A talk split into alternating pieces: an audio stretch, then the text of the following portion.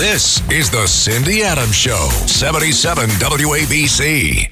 Hi, good afternoon. It is me, Cindy Adams, Madam Adams, the same Madam Adams who harangues you in my column Monday through Thursday, four times a week, every week in the New York Post you're stuck with me, or at least you have been as of now. I've been away for weeks, as has everyone else.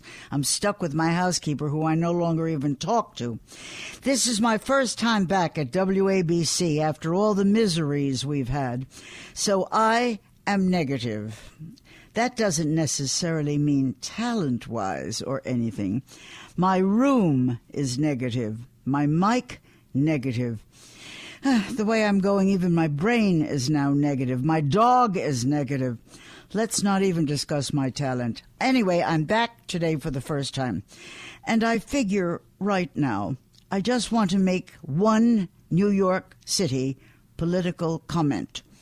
And if anyone disagrees with me or anything, just remember I am negative, but I could get positively nasty if you disagree with me. My one comment is about Manhattan's new DA, Alvin Bragg.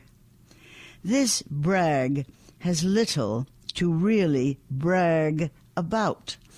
Manhattan's new DA, Alvin Bragg. He's putting stabbing all of a sudden into the same criminal capacity as playing jacks. Also nice that civil servants are also in house family members. I mean, you trade one mayor's well paid wife for another mayor's well paid brother. Adams, that's my name. But we are not related. It's nice that His Honor Adams, with 10 minutes into the job, is already making us look like we want de Blasio back. okay, right now, my guest will be Stuart Slotnick. He is the attorney's son of the man who was called for years our greatest criminal lawyer in the United States of America. He is Barry Slotnick. James Patterson, who is known definitively as the world's greatest bookseller, has just put out a book about Barry Slotnick. The title, The Defense Lawyer. It's about Barry Slotnick, known for years as America's best criminal lawyer. Now, I'm going to come up to Stuart Slotnick. All the dish that's fit to air. Cindy Adams is on 77 WABC. Right now, my guest is Stuart Slotnick. I have said that earlier in the program, but in, just in case you weren't paying attention, I'm saying it again. He is the attorney's son of the man who was called for years our greatest criminal lawyer in the United States. That man was Barry Slotnick, is Barry Slotnick. James Patterson, who is known definitively as the world's greatest bookseller, has just now put out a book about Barry. Title The Defense Lawyer. It's about Barry Slotnick, known for years as our best criminal lawyer. Now comes his son to talk to me. Stuart Slotnick. Before we go any further, say hello, Stu. Hello, Cindy. Hello, everybody. That's enough. Okay. Now, how did this idea for a book come along? I mean, the publisher, the pub date. Tell us all how it started. So, the book was always in the works. It always wanted to happen, but it never did happen. This every year at that time of year, someone would come forward and say, "I want to write the Barry Slotnick book." I want to write the Barry Slotnick story. And it never happened. And every year someone would approach us and then fade away. And they would never carry the ball. And then a few years ago, someone called up and said, I want to write the Barry Slotnick story. It's a great New York story. And it was that time of year, and we said, okay. And we took a meeting. And this person just happened to know James Patterson.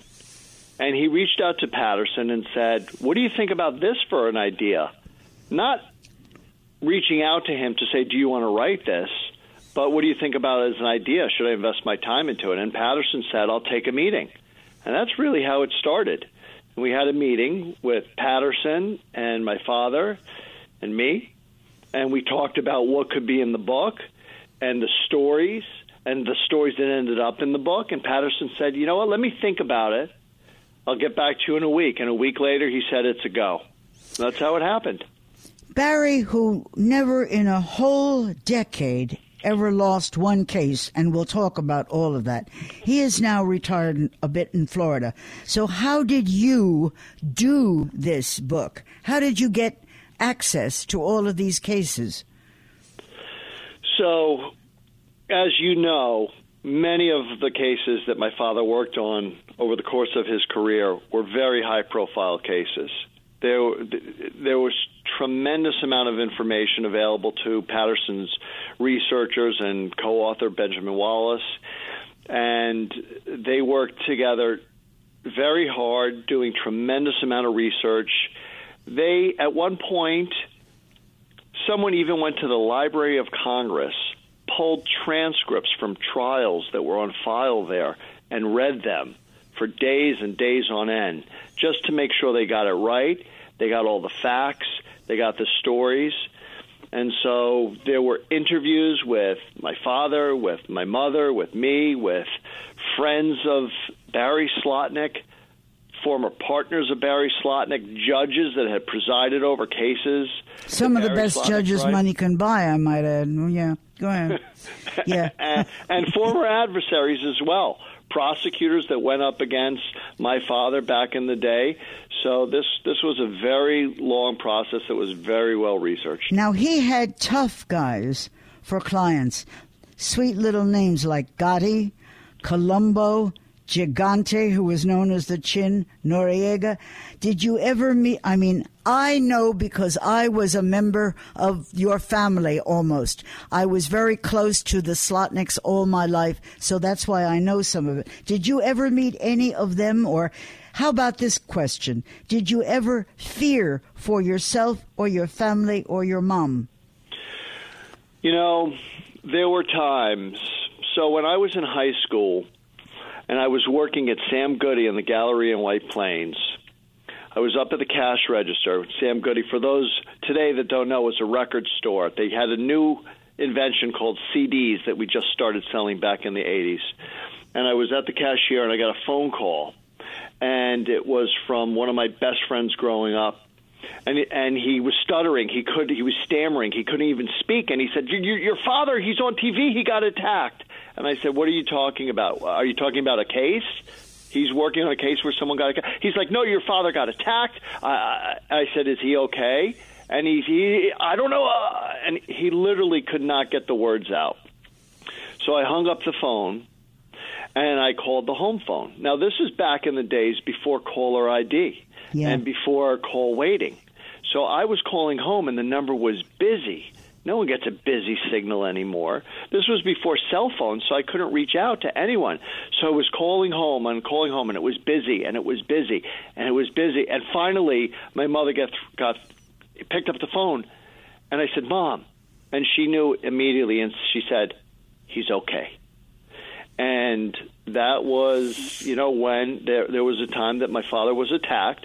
It was after he had won the Gotti trial. It's after he won the Bernhard Goetz trial, which was a, a racially polarizing case in New York City. And he was coming out of his office one day, and two guys on a motorcycle with helmets that with tinted face plates came up after him, jumped off the motorcycle, hit him with a baseball bat. My father believes that there were nails in the baseball bat and hit him, broke his wrist as they were swinging for his head. He put his hand up and um, that was a really scary time in the Slotnick family. And for a short period of time, we had company every single night from about 10 p.m. to about 7 a.m. And that guy's name was Joe, and he was a big, scary looking guy with a shotgun.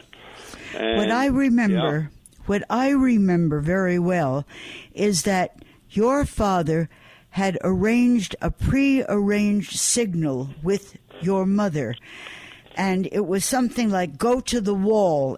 Go that the was the prearranged signal. That meant if he called her out of the blue one night and said go to the wall, it was a signal for her to gather up the kids, her money, her whatever, her possessions and go to their secret hiding place to be safe because the guys were out there. Is that correct?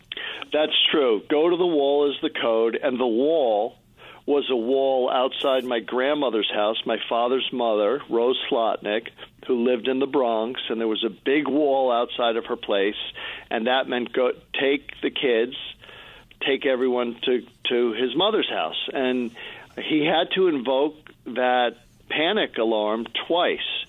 The first time he had to do it was back in the 70s. I was just a baby at the time, but my father's office was bombed. And I had just been there with my mother. She had stopped by and she had left, and a short time thereafter, the bomb went off. No one got hurt, thank God, but go to the wall. And my mother packed me up because I was a baby, and, and they went. And now there was another time when go to the wall was invoked, and that was one day my father, as you know, was a lawyer for Joe Colombo. And Joe Colombo fought very hard for Italian Americans and Didn't they did get shot together? they get well. My father didn't get shot, but he was standing six inches at Joe Colombo's side when Joe Colombo was shot, Yeah. which which really incapacitated him. Yeah. And it was at a rally in Columbus Square Yeah. for. Um, I remember that. I remember. yeah, and it was uh, so that was the second time, and it was you know a terrible thing. My father went to the hospital, and the doctor said to my father, and you know Colombo's guys all looked to my father because my father at a very young age became his lawyer. It was somewhat unheard of, and everyone looked to him. And the doctor, the surgeon, said to my father, "He's not going to live through the night." And my father said, you better do whatever you can to make sure that doesn't come through because there's a lot of people here that want him alive. And they were able to save him, but he was never the same. Okay, there are so many things I want to say that I know and that I want to ask. But before I get into them with all of your celebrity names that, that Barry handled, the, my favorite, favorite, favorite story, if you louse it up, I'm going to tell it. But I want the story of the time that he, that one of the gangsters, his dog, Bullets, his police dog bullets had bitten a third person and was set to be killed for having hurt a third person. What's the Yes. story? So this is what my father calls his first death penalty case. Vincent Gigante, otherwise known as the Chin. He was the person in, that used to walk the streets of Greenwich Village in a bathrobe, and the FBI always said that that was an act that he was pretending that he was crazy. Yeah. So long before then, when my father was a student at New York University School of Law, and Gigante was just one of the guys in the neighborhood down in the NYU in the village area, he had a dog named Bullets that was a German Shepherd, and he loved this dog. And Bullets had a proclivity to bite people. And one day, he bit someone, and it would have been his third bite, and that would have been, they would have put the dog down. Yeah.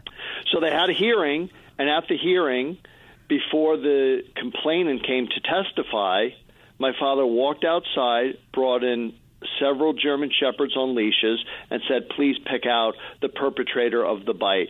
And of course, the complainant couldn't, and bullets went free. I think that's something that forged a, a relationship of great trust. It showed some creativity. No one had ever seen a dog lineup before in the history of the world, and so he won this death penalty case. It's my favorite, favorite story because what he did is go around and, and, and round up dogs. They all looked alike. Who the hell would think of something like that and put them in, in, in, in a in a courthouse. Nobody would think of it but Barry. It was absolutely brilliant. And this Gigante loved that dog more than he loved anything else in the world. And he had said, as I recall Barry telling it to me, he said, I'll bomb this place. I'll kill everybody. I'll de- decimate the courthouse. He was going to d- make destruction come if he couldn't get his dog out. Am I right?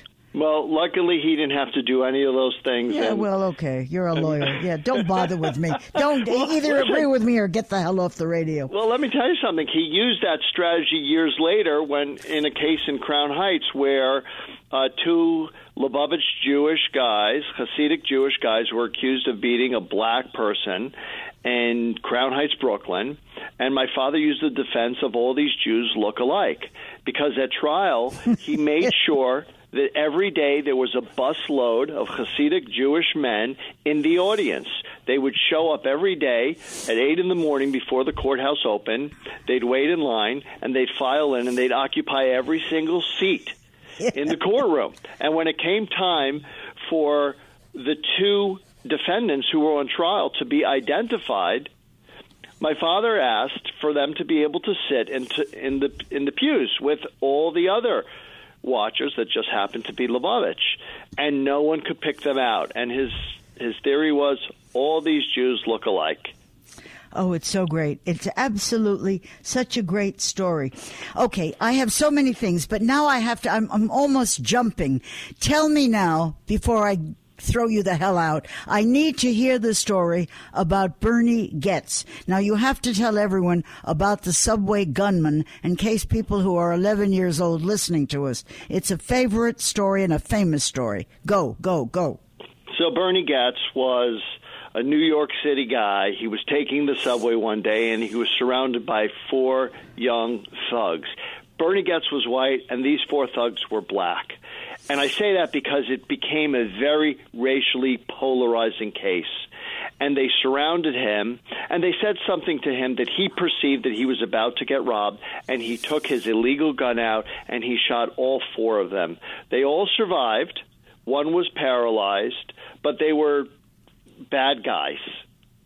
And it was the case of the century until O.J. Simpson came around many, many years later. And that's a case that my father tried, and, and Bernard Goetz was found not guilty. It was an insurmountable case because there was a videotape that Bernard Goetz made, and he said, I wanted to kill those guys. I wanted to gouge their eyes out with my keys. My only problem is that I ran out of bullets and I would have kept shooting. He said things in his mind that he believed happened that actually didn't happen because he was under so much stress. And this case was in the paper every single day, on the news every single day. My father would have press conferences every single day. Then the Manhattan District Attorney's Office would have a press conference in response to my father's press conference. Then Al Sharpton would have a press conference. Then someone else would have a press conference. It's like Twitter of back in the 1980s. You know, back then there was no Twitter. And so they go on the news and they do, they do these press conferences. Nowadays, people just post stuff on social media and they respond to it. But ultimately, the case was tried and he won, and it was a very controversial case. Oh, let me tell you. So I went to visit Bernie Goetz. Your father told me to go and do an interview with him. I went down, it was on 14th Street. He lived in an apartment there. And I went all by myself, and he opened the door, but he wasn't alone. With him at his side was a live chinchilla. A chinchilla opened the door and said hello to me. I have never opened a door anywhere in New York and met a chinchilla. He was a little bit of a semi nut, Mr. Bernie Goetz, was he not? He was, I will say this, Cindy. Yeah. Bernie Goetz is, was a very gentle guy, even though on that one day in the subway he pulled out a gun and he shot four people. He's a very gentle guy, and he really loves animals, and that is clear. Y- you know that. Yeah, I, I know. Okay. Do do you have a chinchilla in your house? I, I don't, but I always wanted one. Yeah, I know. We all do. I felt so badly that I don't have one. You now have a lot of high class clients. I mean, your father and you both had Melania. Did you not, or do you not? Well, you know, we don't, of course, as you know, talk about cases and. Yeah, I know all that. who- Okay, get away from that. Go ahead, go. But uh, you know, you had asked me a little earlier um, about how had I met any of these people, and I just want to go back to one story that is, no one really knows about, and that's when I was in high school, and my father was trying the John Gotti case. I brought my entire high school class to watch John Gotti's trial, and my father was able to preserve two rows where the entire class filed in, and I remember my father i was up at the well and my father was like john come over here this is my son and he introduced me to him. But he goes come say hi to his class. They're all here. And john gotti didn't want to do it. And i said come on john come on over here. And he didn't want to do it. And he said he took him by the wrist and he pulled him over and he brought john gotti to the to the to the edge and he looked at the class and he said how's yous doing and that was it. And he was a very shy guy, very soft spoken. Everybody is shy as far as far as you're concerned. he was shy. Goetz was shy. You don't sound too shy. Uh, well, I'm not shy, and not everybody's shy, but you know, when, when you're in court and you're facing jail for the rest of your life, you should be a little shy. Then let me tell you that Gotti was someone. My husband, Joey Adams, the comedian who's now gone, as you know, he. He knew him because they all worked in nightclubs in the early days, and it was those guys who owned the nightclubs. I'll tell you a story. One day, a lot of years ago, when we were all wearing jewelry, we could all wear and afford jewelry then. One day, all of mine was stolen, a whole bag full. I was in tears, and I said to Joey, What am I going to do? And Joey said, Take it easy. He made one phone call. I never asked to whom. He didn't tell me to whom. He made one phone call. The next morning, that whole bag of jewelry came back intact. Word got I want out. to tell you, it's an interesting place around here. That's all Well- I can tell you. And when Joey would and I would go into an Italian restaurant, a guy would put down a bottle with a crash on it. He said, "Courtesy a JG." bottle of red wine. No, he didn't even say wine. He said a bottle of red. Courtesy a JG. So, and I did a, an interview with Gotti when he was in prison. I mean, I have done some very high class, very high class things.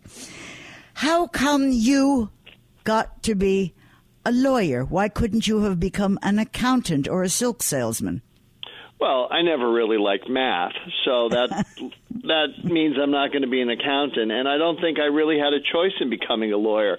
When you grow up in Barry Slotnick's house, I was in court with my father my entire life. I remember I was so little. And I had a coloring book and I had crayons and I was sitting in the pews as my dad was arguing a case. And that's it's true. It's actually true. I'm not I'm not making it up. And I remember waiting for him to finish, and I was coloring, and the judge was yelling at my father and ripping him a new one for whatever reason. I don't know what case it was.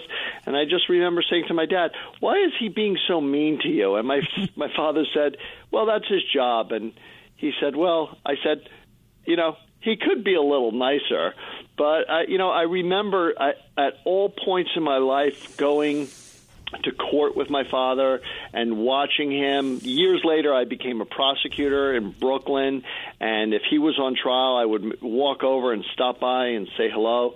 And it just sort of happened. I went. I went to law school. I went to NYU Law School, the same law school that he went to. And actually, it's interesting bringing up Gigante again that that's where my father met Gigante down in the village. And then when I was living in the village and Gigante's place was around there, one night we were walking on MacDougal Street, and my father and I and my mother bumped into Vincent Gigante and another man who was walking with him. And the other guy looked at him and he says, Barry! And my dad said, "Oh, hey, you know, we just account, uh, uh, uh, an encounter on the street." And one of the guys was Vincent Gigante, and he did not look well. Now, I didn't know him before, and I knew what his reputation was. That he was, you know, they said he was crazy like a fox. Cindy said he yeah. was faking. Always wore the bathrobe. always wore the bathrobe. Yeah. This time he wasn't really wearing a bathrobe, but he was walking with someone in the street, someone that was escorting him. And from the look in his eye, I knew that he was not in charge because he looked at my father, and it took a second for him to recognize him. And the guy said to him, Vin, this is Barry. And then Gigante looked at me and goes, Oh, Barry. And it took him a second till the gears kicked in. So, you know, I think that maybe ultimately the feds got it wrong in that case, but that's a long time ago. Okay. The the point now is even though I find you very boring, I now have to end this discussion or they're going to fire me. I love you. I love you, Stuart. I loved your father. I love your mother. I love Barry Slotnick. And thank you for coming on. And please remember, if you're a lawyer and I'm in trouble, don't charge me. Thank you, thank you. Bye. Talk to you later. A name you know who's in the know. It's the Cindy Adams Show, 77 WABC. Last week, the New York Times, or the week before, the New York Times front page was about Rikers. Every New York magazine has had Rikers. Even New York Magazine had Rikers on its front cover. Lately, the news on TV has been about Rikers. Recent Rikers Island graduate is William Mercy. You don't know the name.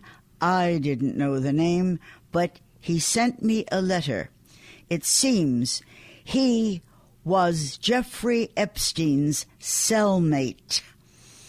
I therefore read what he wrote. He told me that his crime in 2019 was underreporting income from selling adult ads to escorts to vari- and then the, the ads were in various newspapers. After MCC prison, Mr. Mercy was transferred to Rikers. And he said in his letter to me, Inmates I watched over included a prisoner who chopped his lawyer's head off. Then, he said, my next cellmate, Jeffrey Epstein, turned up July 2019. I had the 7 p.m. to 11 p.m. watch. Jeffrey was scared to death. We didn't talk much at the beginning. I didn't even ask him too many questions about his little habits. The one question I did ask him was Did Clinton like his girls young? His emphatic response No. Bill liked his women mature. Going on, going on. He told me that food at Rikers was never enough. 200 inmates would wait in line. We had to eat at the speed of light, he said. You had to dispense your tray quickly or hear about it. What was his duty there? In Rikers, my kitchen job was five hours mopping floors and sweeping, including heaving bags and bags of garbage into loading dock dumpsters. One day, an officer asked, Are you looking for sentenced help? This meant sentenced inmates relocating to other facilities for work duty when those facilities needed workers. He meant the tombs. The Tombs is another city jail, well known, and it's next to 100 Center Street. He said I was handcuffed and ankle chained in a back in back of a corrections bus. The next morning I found I am cleaning courthouse cells and asking evil looking street hookers to move their feet so I could sweep their holding areas. You want to see an unhappy bitch? Check out a street hooker who was just arrested and who spent a sleepless night in jail. Not pretty. You don't flirt with them. They are not receptive. This is not me speaking. This is inmate mercy. Going on, he said, My final Rikers time required appearing before a judge. This meant sitting in six more holding cells an entire day, handcuffed, ankle chained, put in a plastic enclosure. Final, 9 p.m., I was dis- escorted to the bus station, sold a Metro card, and released. The end of my almost year of New York City imprisonment. But here it is, months and months later, and I still don't have my commissary money, and I have made 100 phone calls trying to find it.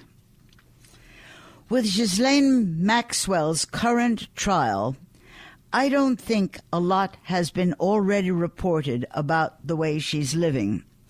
Right after Jeffrey Epstein's death, his cellmate, Bill Mercy, sent me this. This is condensed from Mercy's voluminous handwritten pages. Quote, if you didn't want to kill yourself before, you would after a few days at Rikers. Minus trained psychologists, it was inmates who, with a whole three hours training, had to watch four suicide cells on the second floor. Inmates were stowed away in 50 square feet with a cellmate and nothing to do but kill themselves. No commissary, no phone access. Training was mostly ogling the female psychologist teaching us. The pay, 12 cents an hour, and up to 40 cents. Into this prison came such others as Bernie Kerik, El Chapo, Paul Manafort. Epstein, this is Mercy speaking, Epstein was soft as a pillow and not prepared to handle this. He requested protective custody. He was scared. He said he did not get over any of this. He couldn't understand it or stand it. Handling prison essentially occupied his mind 24 7. To sleep, he'd place an orange prison sock over his eyes. Epstein was initially brought into general population, a residence he was in not at all prepared to handle. He also complained about a laxative the prison gave him and asked them not to continue giving him what they were prescribing. Didn't matter. It's what they gave him. One time, Epstein returned to our cell with neck abrasions.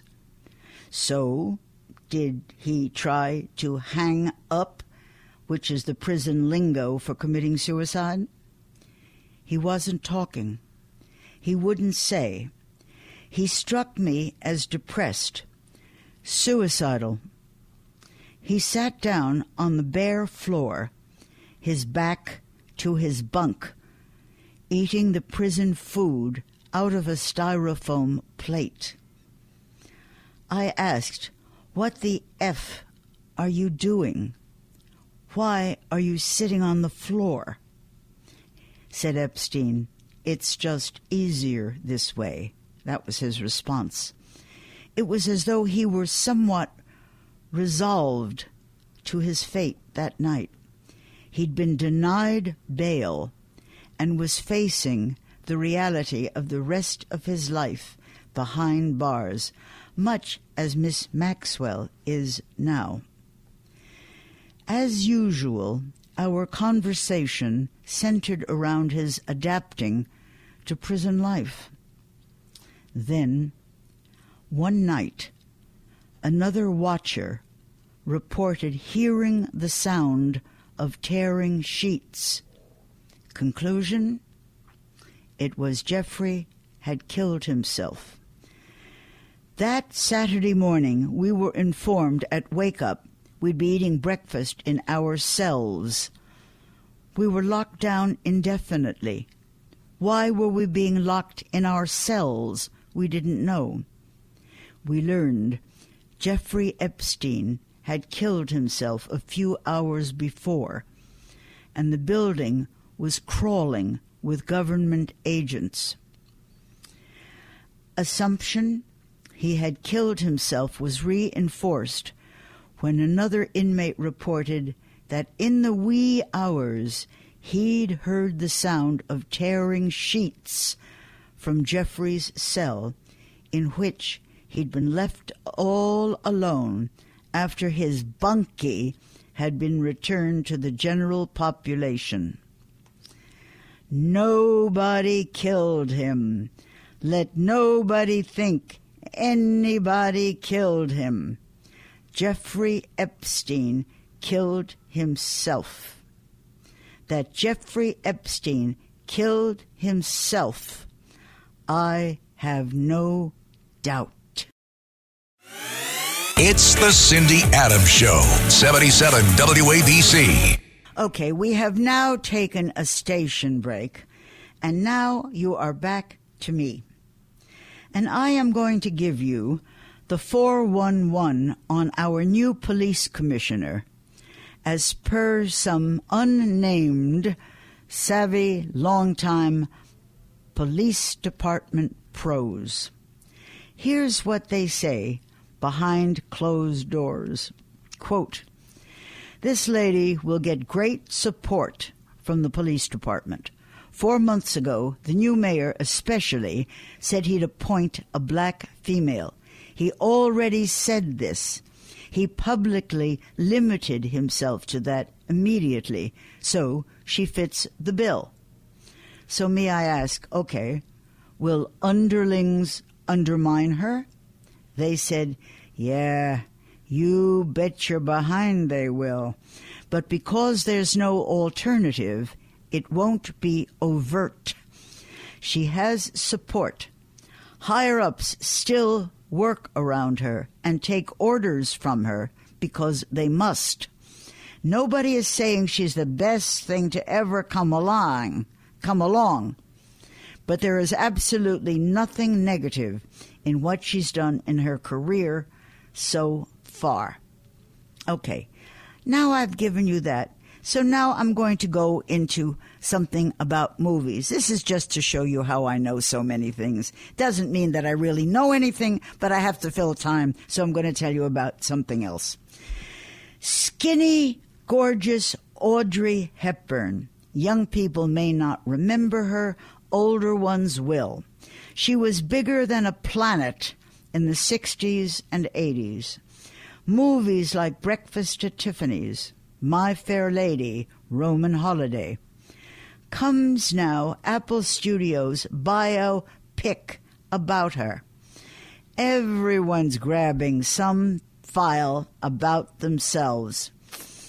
Liz Taylor did, Princess Diana, Elvis, Whitney, Malcolm X, even Marie Antoinette. It doesn't matter. Whoever's listening to me is going to get a biopic. They'll take anybody. Blowing that so far, to me, seems the only one who doesn't have a biopic in her name is Jimmy Carter's wife, Rosalynn. Also, laughing hyenas may already be phoning their agents if anything should line up for Kamala. Ay, Kamala. Now, the girl with the dragon tattoos, Rooney Mara, will play Audrey Hepburn. Luca Guadagnino, Guadagnino, whatever his name is, Luca, forget his last name. G U A D A G N I N O, from Call Me By Your Name, is directing this movie, and everyone's happy, but Lily Collins. You don't know who Lily Collins is? Of course you do. She was hot in Net- Netflix's series Emily in Paris, and she had her heart and equally skinny bones and behind set on someday playing Hepburn. Well, She ain't going to. I now would like to go into something medical. All of this is just to show me how clever I am, that I know so many things. I know police, I know films, I know medical. I don't know much, but I know a lot of different things. The medical colleagues have been speaking to me about Fauci. They have said it is important for him to be important, to face cameras, to be quoted. It's nothing new. Fauci has been around a long time, and when old ones of us worked with him during his HIV years, he was exactly the same. Itchy to be on TV, in headlines, out front, quoted, important. He craves it. We're not saying he deserves it. We are saying he craves it. Okay, I am now on to little dolls. Now, we just read in the newspaper that there is a new Asian looking Barbie doll. It just pirouetted onto the runway. She's not the first to hit immortality in a doll like image, however, let me tell you that. I'm going to say, although this has nothing to do with all the information I'm about to give you, but back in the Stone Age, there was a company called the Horsman Doll Company, and they put out a Cindy doll in my image and likeness. I don't know who bought it. I know I got a couple here that are still for sale. They're in my house. Cindy dolls. Anyway, in 23, 2003, a Diana Ross doll popped out wearing Bob Mackie. 2011, Farrah Fawcett, whose likeness was off her 1976 poster. 2015, Jennifer Lawrence. Gigi Hadid, 2017. Tim McGraw and Faith Hill were Mattel's cutesome twosome, taking special care of her special parts. Since a plastic Barbie even beats a plastic surgeon, we got us Ben Affleck's latest multi active wind up toy, following her athletics with Marc Anthony, Alex Rodriguez, Affleck, Drake, David Cruz, Wesley Snipes, Casper Smart, Ojani Noa, Sean Combs, Chris Judd, possibly a PR person, a photographer, a retoucher, a gynecologist, and a male partridge in a pear tree. Oh, that's cute. So, ballerina Misty Copeland even burbled how immortalizing Barbie, not Swan Lake, but her dream was 2015 to be a Barbie doll. And then there was Jennifer Lawrence. And somewhere along the line, Johnny Depp. Johnny Depp? Yeah, Johnny Depp. Okay, now I'm going to go into the new year. It's our new year. New year, new year, new year. Being a new year, I feel entitled to air my old year's grievances. Like, I'm going to start with Oscars. I mean, please. Nomadland was the big winner last year. Nomadland, the saddest, most dismal crap ever leaked onto film. Like opening in 2021's most dismal times when we felt sad, lonely, sick, hungry, and for some, homeless. It was an awful, lousy movie. Marilyn Monroe, Elizabeth Taylor, and Ingrid Bergman must have been up there applauding. And those PR crazed boobs I hate when they dress in plastic elastic just to flash their own boobs. They're showing all their various parts in wardrobe, the width of scotch tape. That's types like Madonna, Ratajkowski, Mrs. Legend, Dua Lipa. I mean, please. Okay, right now, we're coming to a station break. Come back, come back. I'll be back. The Cindy Adams Show, 77 WABC. Meanwhile, while I have been home, sneezing, coughing, and blowing my nose, and all the rest of you have been stealing from the refrigerator, there are humans who are out there doing great things. I have not been one of them. But on the opposites of Snitch and Famous were Justin and Hailey Bieber they don't exactly rough it. While I was home doing nothing, they were sunning and splashing. Where? In the Maldives, at Soneva Yani, wherever the hell that is. I never heard of it in my first place, and I can't even pronounce it. Soneva Yani or Johnny, J A N I. I mean, doesn't everyone go there? Have respect.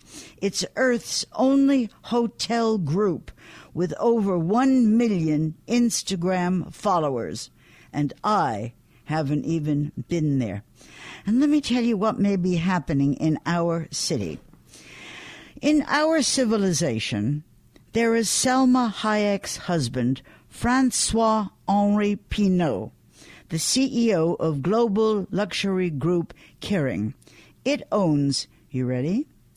Gucci, Saint Laurent, Alexander McQueen, Vuitton, Dior, Charvet, Bottega Veneta, Balenciaga, Brioni, De Beers, Bulgari, Tiffany, and now, pay attention, now he is sniffing out 57th and 5th's fourth corner, Bergdorf's. That's what I am telling you. He has seen Disneyland. He likes running in Central Park. He practices magic tricks on international flights. And his favorite place, he says, I especially like the Aeolian Islands. Well, I mean, don't we all don't we all say the same?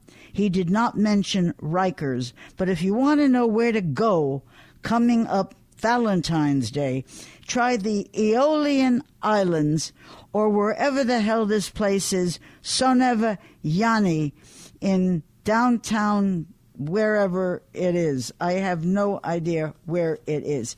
Right now, I cannot speak any longer because I am not paid by the word. I just want to thank everyone for listening. I am Cindy Adams of the New York Post, and I am here again next Sunday same time, same station. I want to tell you, somebody sent this to me the other day. Supposedly, it was overheard at a coffee shop at Hudson Yards. A lady asked, Please, can I get a peanut butter and jelly sandwich? And the manager said, Sorry, our chef just left. Me too. See you next week.